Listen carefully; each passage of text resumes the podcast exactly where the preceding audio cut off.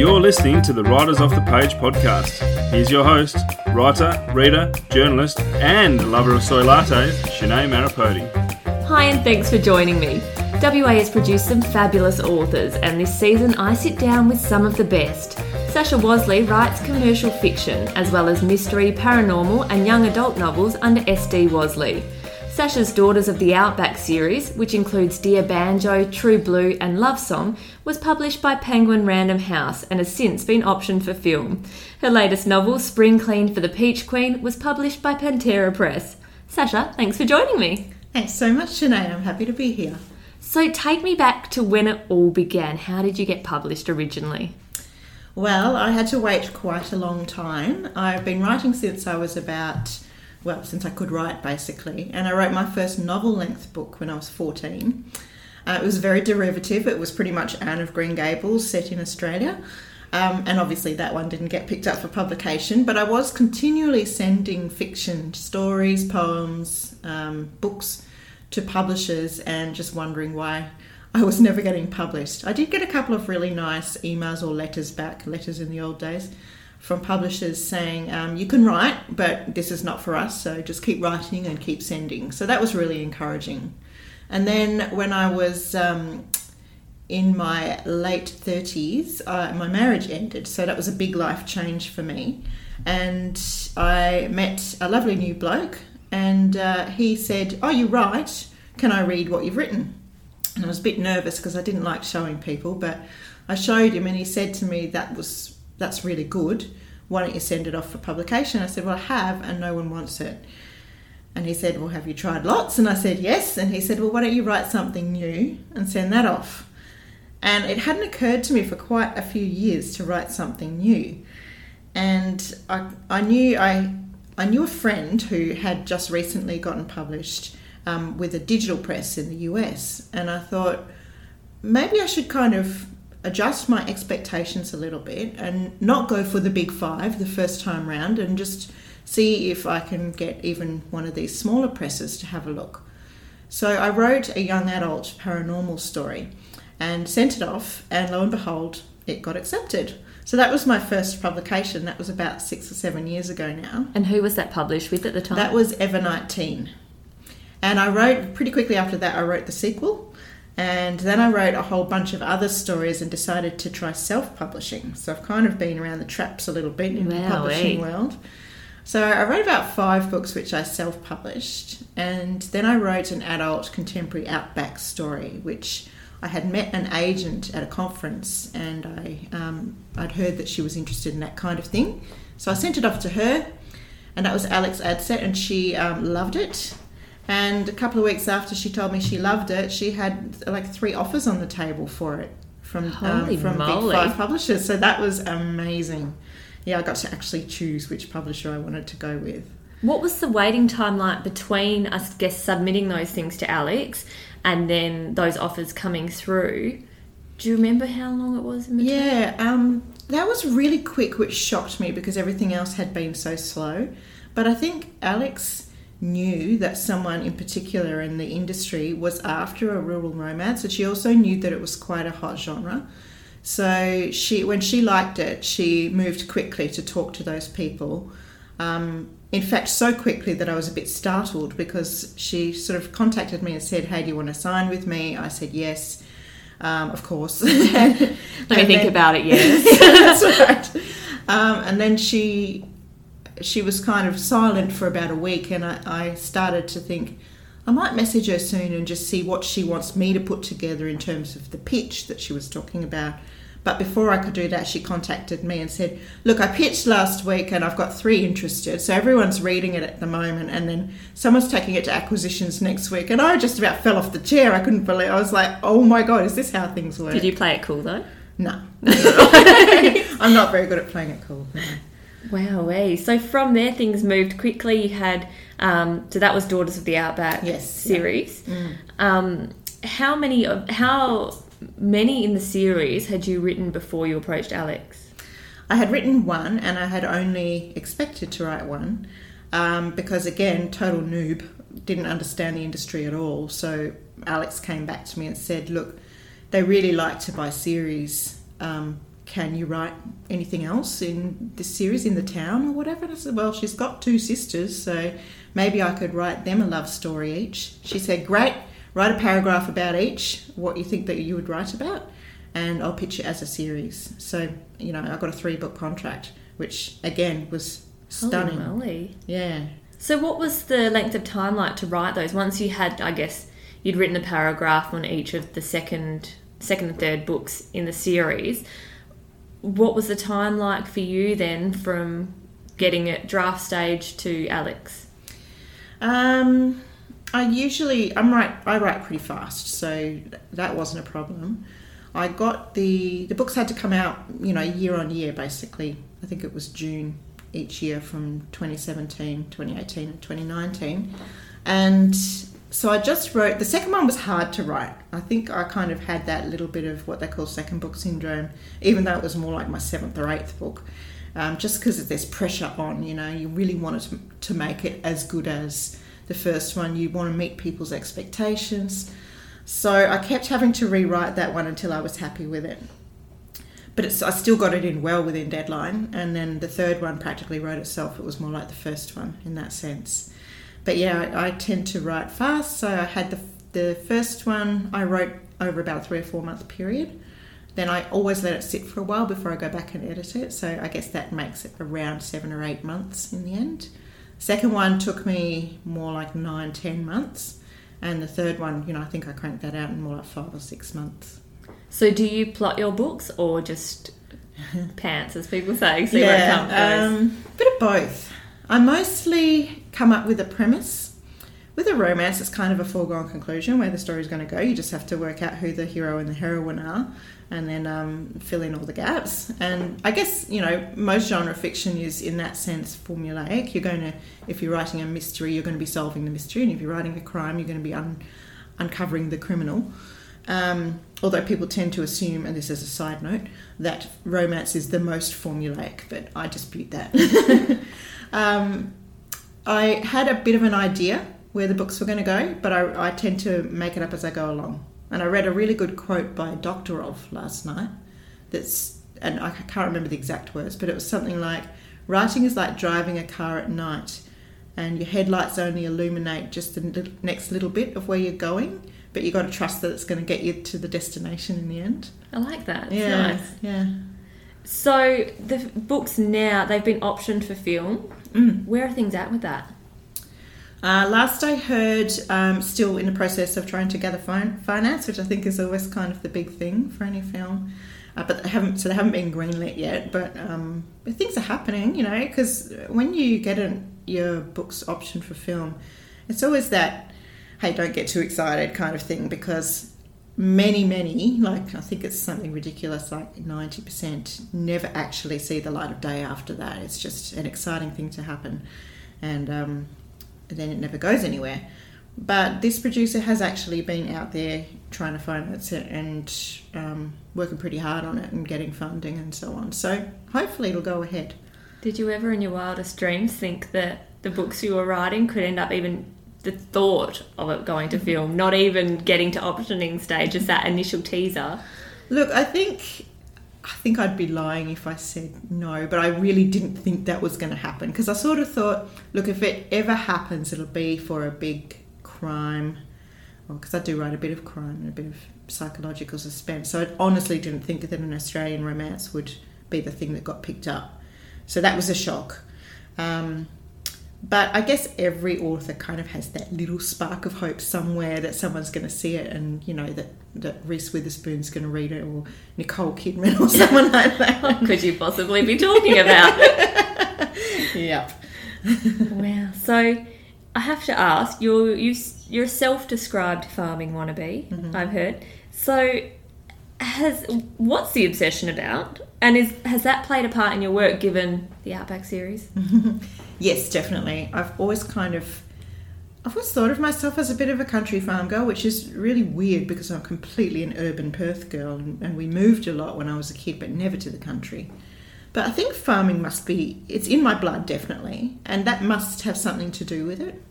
I have um, pioneers in my family that sort of were farmers in York and then on the other side down in uh, Busselton, Bunbury, that kind of area. So there is farming in my family.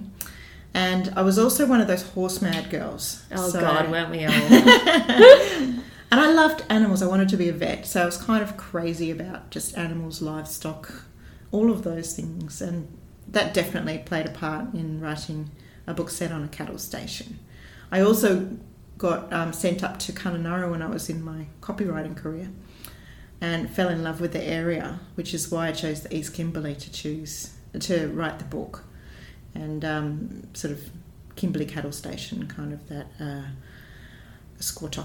kind of old pastoral farming community up there. But the um, one I'm working on at the moment, which is sort of due for publication in 2023, that is set in York mostly. So I've kind of gone back to my roots a bit with that one, done lots of research and really. I've even actually included my family members, the ones who were farming out in York, in the story because I thought that's nice, a nice little kind of nod to the rest of my family, and they'll recognise these names and so on, even if no one else does. it is a nice tribute to them. Hmm. Now, I'm absolutely obsessed with your latest no- novel, Spring Clean for the Peach Queen, which was released by Pantera Press. Just in case people haven't picked up a copy yet, tell us a little bit about it. Thank you for the lovely compliment. Um, Spring Clean for the Peach Queen is about Lottie Bentz. And when she was 18, she was crowned the Peach Queen in the little orchard town where she grew up. But all Lottie ever wanted was to get famous. So she left town pretty much straight away, headed for the big smoke, and tried to become a celebrity. Changed her name to Charlie's Best instead of Charlotte Bentz, and um, did everything in her power to become kind of insta famous and you know in the magazines and get on the soaps and all, all of the things that she she didn't want to be kind of highbrow famous she just wanted to be famous. And 12 years later it really just hasn't happened for her until a fateful night when everything goes wrong at a party and the guy she's seeing dies of drug overdose. He happens to be quite a bit more famous than her. So she's dragged into the limelight quite quickly and just a little while before that, she decided she would do a bit of a risque glamour shoot where she gets her top off and, um, you know, goes, poses for a, a fairly, uh, one of the kind of more, I guess, upmarket men's magazines. Um, and obviously, because she's famous at the time, because the boyfriend's just died, they published the shoot that week. And she ends up um, famous for all the wrong reasons. And what she's wanted to be all her life is a celebrity, and now she's it, and she hates it. So she turns tail and goes home because she just needs to take stock of who she is and what she wants in life. And when she's there, she embarks on a spring clean of her personality and her life. So she decides to get rid of her phone, her social media. Um, she doesn't look in the mirror anymore. She stops wearing makeup. She stops lying and acting and faking and doing all the things that she think were the things that got her into trouble. And uh, but people think that she's a, a Marie Kondo expert because she's been uh, doing this sort of fake Instagram thing where she declutters her apartment, and so she kind of gets roped into a few little decluttering projects around town as well. And so all of this is going on. She's negotiating a very angry mum and a hot young farmer who happens to be at the farm where she's she's staying, and um, the return of the harvest ball, which has been on hiatus for 12 years since she left. Don't tell us too much more. so you had me from the very start when Lottie started doing her Marie Kondo personalised declutter, throwing out her phone, her social media. Had me going, yes, yes, I would love to do that. I never would, but could you imagine? Was this in a way, were you living vicariously through Lottie at all? Definitely. At the time, I was working as um, a communications officer for a not for profit, and it was jo- my job to run their social media. I also had teenage girls, and I was sort of seeing, living the dream in terms of how difficult social, social media is. I was finding it exhausting to be running my own brand on social media and also the not for profit brand, and also trying to help my kids kind of navigate that. So what I really wanted was to get rid of it all, but I couldn't, so I was living a bit vicariously. And just recently I finished working there, and don't get me wrong, it was a great job and I loved working there, but I'm now about to do a social media declutter and just kind of get rid of it for a couple of months. And so I'm really excited about that. Who knows if I'll make it last? It's hard. You're not in the industry to throw out social media when it is such a brand dominated yeah. um, industry. I feel like I saw a bit of you in Lottie when um, her obsession with the chickens. um, you've got your own um, books with chooks, Mm-hmm. which is your book reviewing. Was Lottie you with the chickens? Well, how much of that was your voice coming through singing Survivor to Lottie. chickens? yeah. Okay, so Lottie basically was me for that bit. And while I was writing the stuff about Chooky, the black chook who gets sick, um, I had my own black chook, Trixie, who had exactly that same condition. And um, Trixie's life went a little bit differently to Chooky's. So Chucky went in and they gave her a, course of antibiotics, which Lottie then had to administer, and she became very close and, and attached to this chicken. She had her in a box in the caravan she was staying in, kind of looking after her, and, and when she released her, like I say, she, like you say, she was singing singing a song to her before she let her go into the flock. Um, my Trixie got an implant, basically got implant on to stop her laying eggs Oh, and it extended her life beautifully. And she did live a very happy, barren life, um, running around the coop. And it was interesting because she'd always been a very broody girl before then. So suddenly this was quite liberating to her, I think, to, to not be laying eggs anymore. Um, so yes, I, I my love of chooks means that I do spend a bit of time with my girls out in the backyard. Trixie is no more, unfortunately, but she did live a long, happy life. And I now have four chickens, two rescues and two that were um, surrogated by Trixie. And they're enormous, they're way bigger than Trixie ever was. So I go out there and I sit down, and it's very low key. I don't do it every week, but I just pull out a book that I've read recently and talk while I'm throwing a few dried oats to my chickens. So they're in the shot because I'm a bit shy and I don't like to be in the shot. So I thought, well, we need something to look at. And I wanted to talk about the books I'd been reading, so why not film Why the not bring the chickens so you mentioned before with the out, Daughters of the Outback series that you were getting them out, churning them out quite quickly Mm. over, I still say, six, eight, nine months is still quite quick, really. Yeah. Um, how did Spring Clean for the Peach Queen compare? Um, that one took a little bit longer because it wasn't under contract, so I wasn't under any obligation to write it. But I was looking to my next book. But I think I actually wrote that before I wrote Love Song, which was the third contracted novel. And I was sort of looking for a bit of a shift in direction. I didn't want to do straight what they call ruro in the industry, rural romance. Very hard to say. Um, but I, I do love country towns. There's something about the kind of small community life where everyone knows everyone and there's so many big personalities. So I wanted that, but I also wanted the kind of city urban life in there. And I, I kind of consider this, even though, look, there, there is romance in it, I consider it a bit of a shift into more of a contemporary fiction or what is known by some, which I don't like, as women's fiction. so, um, yeah, that one took a little longer. I wrote it in between writing other contracted novels, and then I edited it for a bit longer as well. And I shifted publishers with it too, so it was a bit of a change all up. Do you try and only be working on one project at the one time? I do because I get like ultra focused on what I'm working on, and it's fine at the beginning if I'm writing and then copy edits come back for the previous book or something like that. I can shift gear, but if I'm partway through writing the end, like if I'm in that last 30,000 words, it's really hard for me to snap my mind over onto a different railway line. You know, I can't do it. I really have to focus on what I'm doing. So sometimes I have to just go back to my publisher and say, look, I need another week just working on this one. Not that I can write 30,000 words in a week, although I did write that in isolation recently. Um, and then, yeah, then I can switch gears and change on to something else. I do prefer to work on one project at once. I'm intrigued. We were talking before, obviously, about um, the other genres that you've written in, and they're under the pen name SD Wasley. How has that all worked for you? They were the first books that you had published. What made you go for SD Wasley rather than Sasha?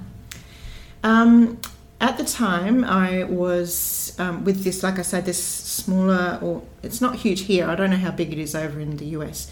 Digital publishing house in um, Canada, actually, and they had an existing Sasha in their stable. So I was kind of like, well, I don't want to get mixed up with that Sasha. So I decided, and I hadn't really decided what I would do about my author name at that point. So I just made a bit of a glib decision.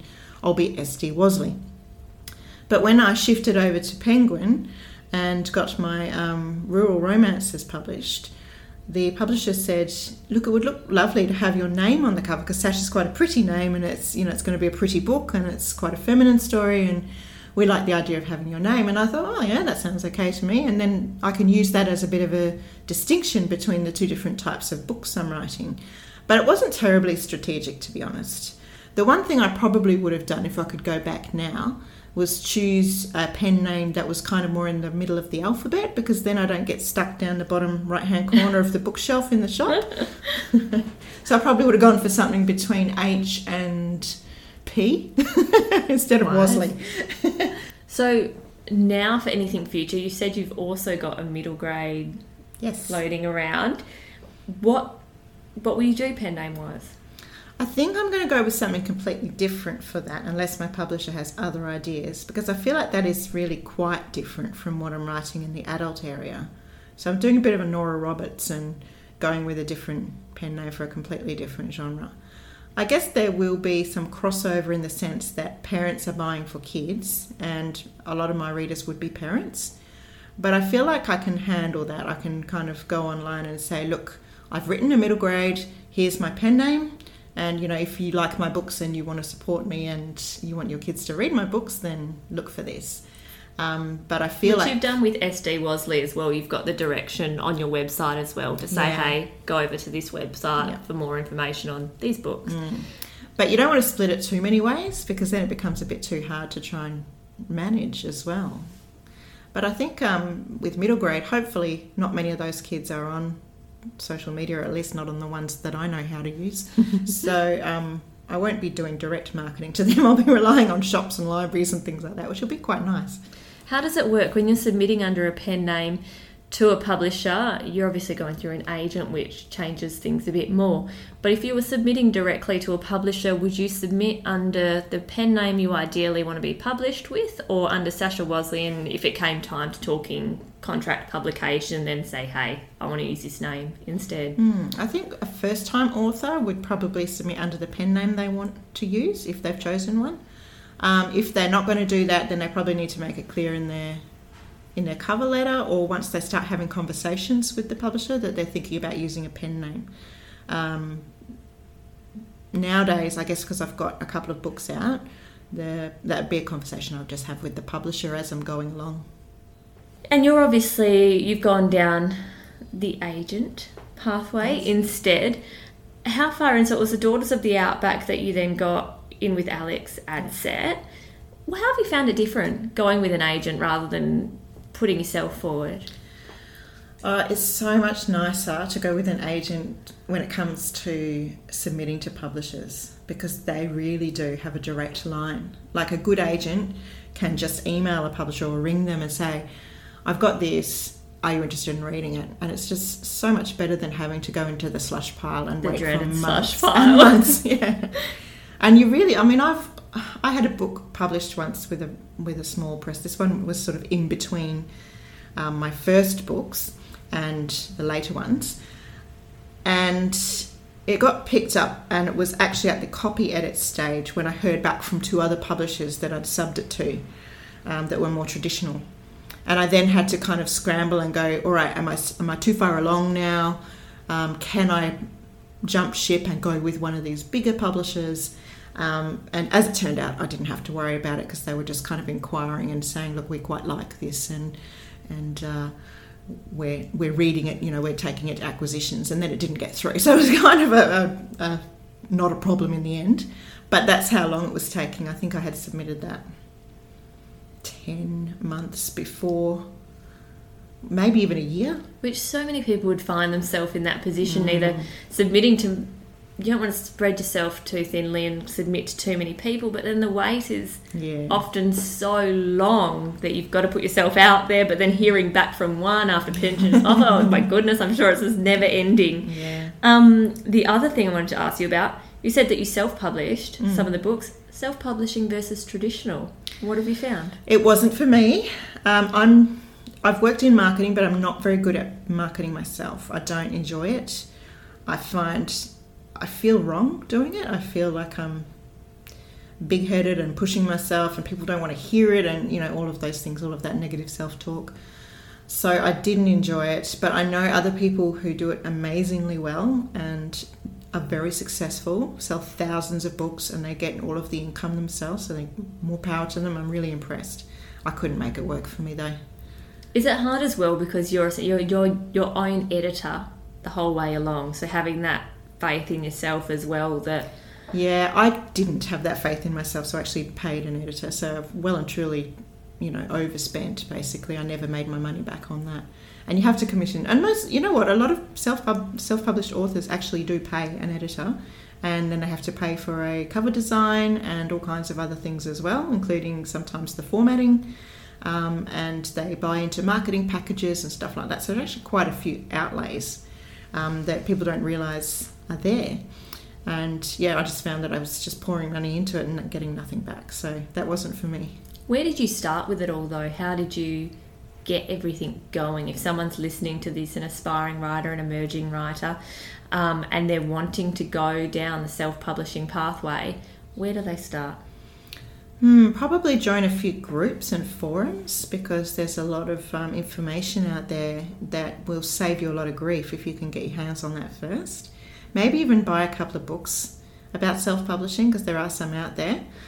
Um, I wouldn't recommend that they go with anyone that's going to charge like an upfront upfront fee. I think that's probably you're probably just going to get ripped off.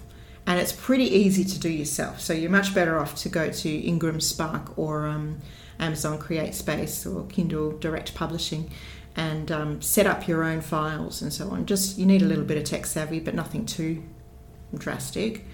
Um, but I would definitely recommend uh, coughing up the money for an editor because it's really hard to see gaps in your own story, and that's the one thing that's probably missing from that equation. And that's why sometimes, sometimes, definitely not all the time, self-published work can be a little substandard. It's people who aren't really, I think, um, paying the money or taking the time to get the additional set of eyes on their work. Do you think it's easier for an established author to then go backwards and go into um, self publishing because they've got more of an idea of what it takes for a novel to be successful? I think so. I've seen a couple of people do that. I'm not sure why. I guess maybe they consider that they'll get um, the, more of the income straight to them, and therefore, you know, if they've already built themselves a name, it would make sense. Um, for me, there's too many hurdles along the way. I wouldn't enjoy the whole deciding on a cover and um, you know finding an editor, finding a copy editor, and then a proofreader. Um, trying to work out distribution. To me, that would be the big stumbling block. I would not want to be doing that job. So I'm really glad that I've got a whole team of people working on that stuff and I can just focus on writing books. Um, congratulations are in order. You've just been announced as next year's established writer in residence at the KSP Writers Centre. Well done. Thank what, you. What's the plan for it? Well, when I saw that one, I thought, oh my God, this has got my name written all over it. So I immediately applied. Um, the thing I'm working on at the moment, which is a historical, has got as one of its main characters a conscientious objector and pacifist. And I'm not sure if you know much about the uh, about Katharine Susannah Prichard herself, but she was the founding member in WA of the Communist Party, and she was married to a VC, Hugo Throssell, who um, came back from the war and was a pacifist. So they were kind of inspirational in, in the story that I'm writing. So yeah, it was just it was like a no-brainer. I have to apply for this, and I was so honoured when they chose me. It's going to be an amazing opportunity to finish off that book. I'm finishing the drafting at the moment, but what I'll be able to do next year is immerse myself in that environment. They've got a um, like a private collection there of letters and books and diaries and things like that that I can look at.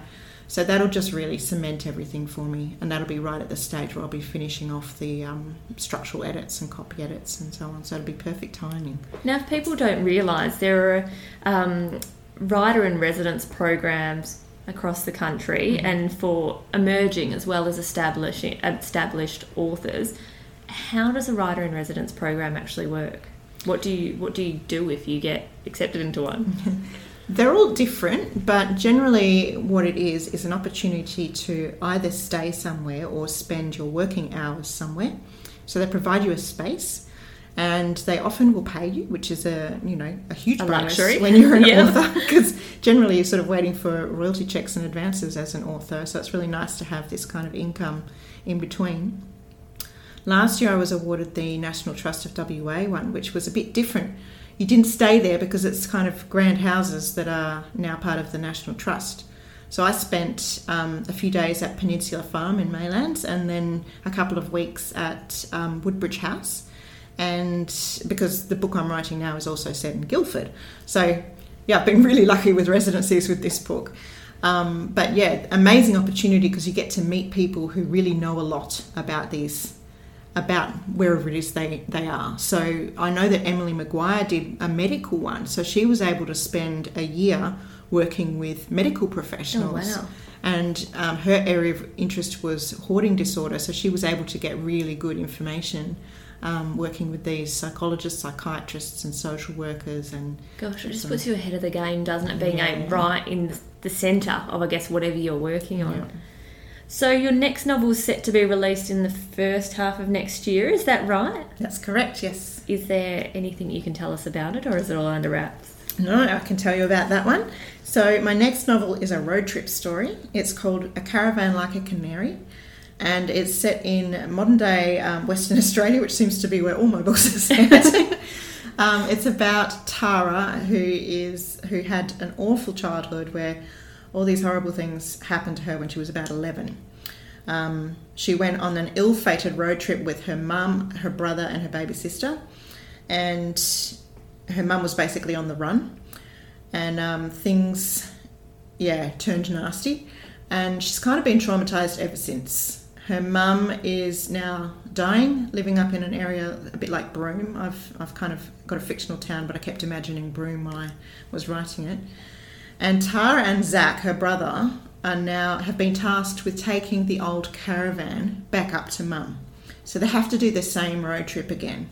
So they kind of have to come to grips with all the things that happened on that road trip and deal with some stuff that's going on in their lives now.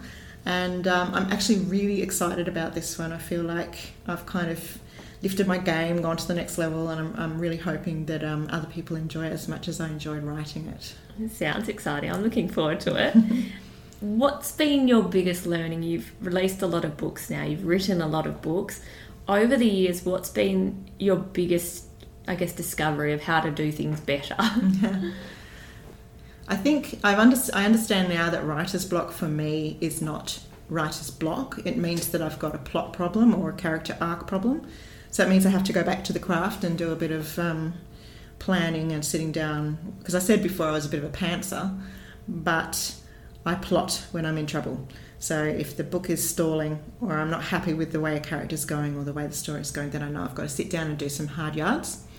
Um, the other thing I've discovered is that writing a historical is extremely hard work because the research required is astronomical compared to anything else I've written. Like you, you're just sitting there writing a sentence like, um, you know, she she paid she paid for a newspaper, and then you're kind of like, okay, what? How much would it have cost in 1917? And where would you buy a newspaper? And uh, what newspapers were around? And were they kind of running in the same way that they run now, kind of all run by one big company, or yeah, yeah. So there's a whole lot of stuff when you're just sitting writing a paragraph, and I can't count the number of times I flicked between Google and um, my book that I was writing. It so have you been researching as you're going, or did you do a big chunk? Oh, I did a big chunk first, and that was the residency that I did last year. So I barely wrote anything while I was there. I was just doing research, reading, and looking at old documents and letters and things like that. And also learning about World War One because it's kind of set in that era. And then I wrote most of it this year, but you have to continually research as you go. it's nothing like writing anything else. So huge hats off to all the other historical authors out there. I've got a whole new respect for you. What's your biggest tip for aspiring writers or someone who's yet to be published? Um, I can only go from my own experience, and that is if you have sent your book to many, many places and you're still getting rejections, try sitting down and writing something new and sending it off because maybe your craft is still developing a bit and those books aren't going to get out. You might then find after you've been published that you can turn around and have another look at it and, and send it off to a publisher, but sometimes you know, there's a whole bunch of reasons why your book doesn't get accepted, but sometimes it literally is that you haven't developed enough as an author and you just need to sit down and, and keep writing, kind of keep getting words on the page and improving. Good advice. Hard if people have spent years yeah. working on the one story, but very, very good advice. I learned the hard way. Why shouldn't other people? so you, unlike Lottie, you haven't done a complete social media declutter. How can people find you online?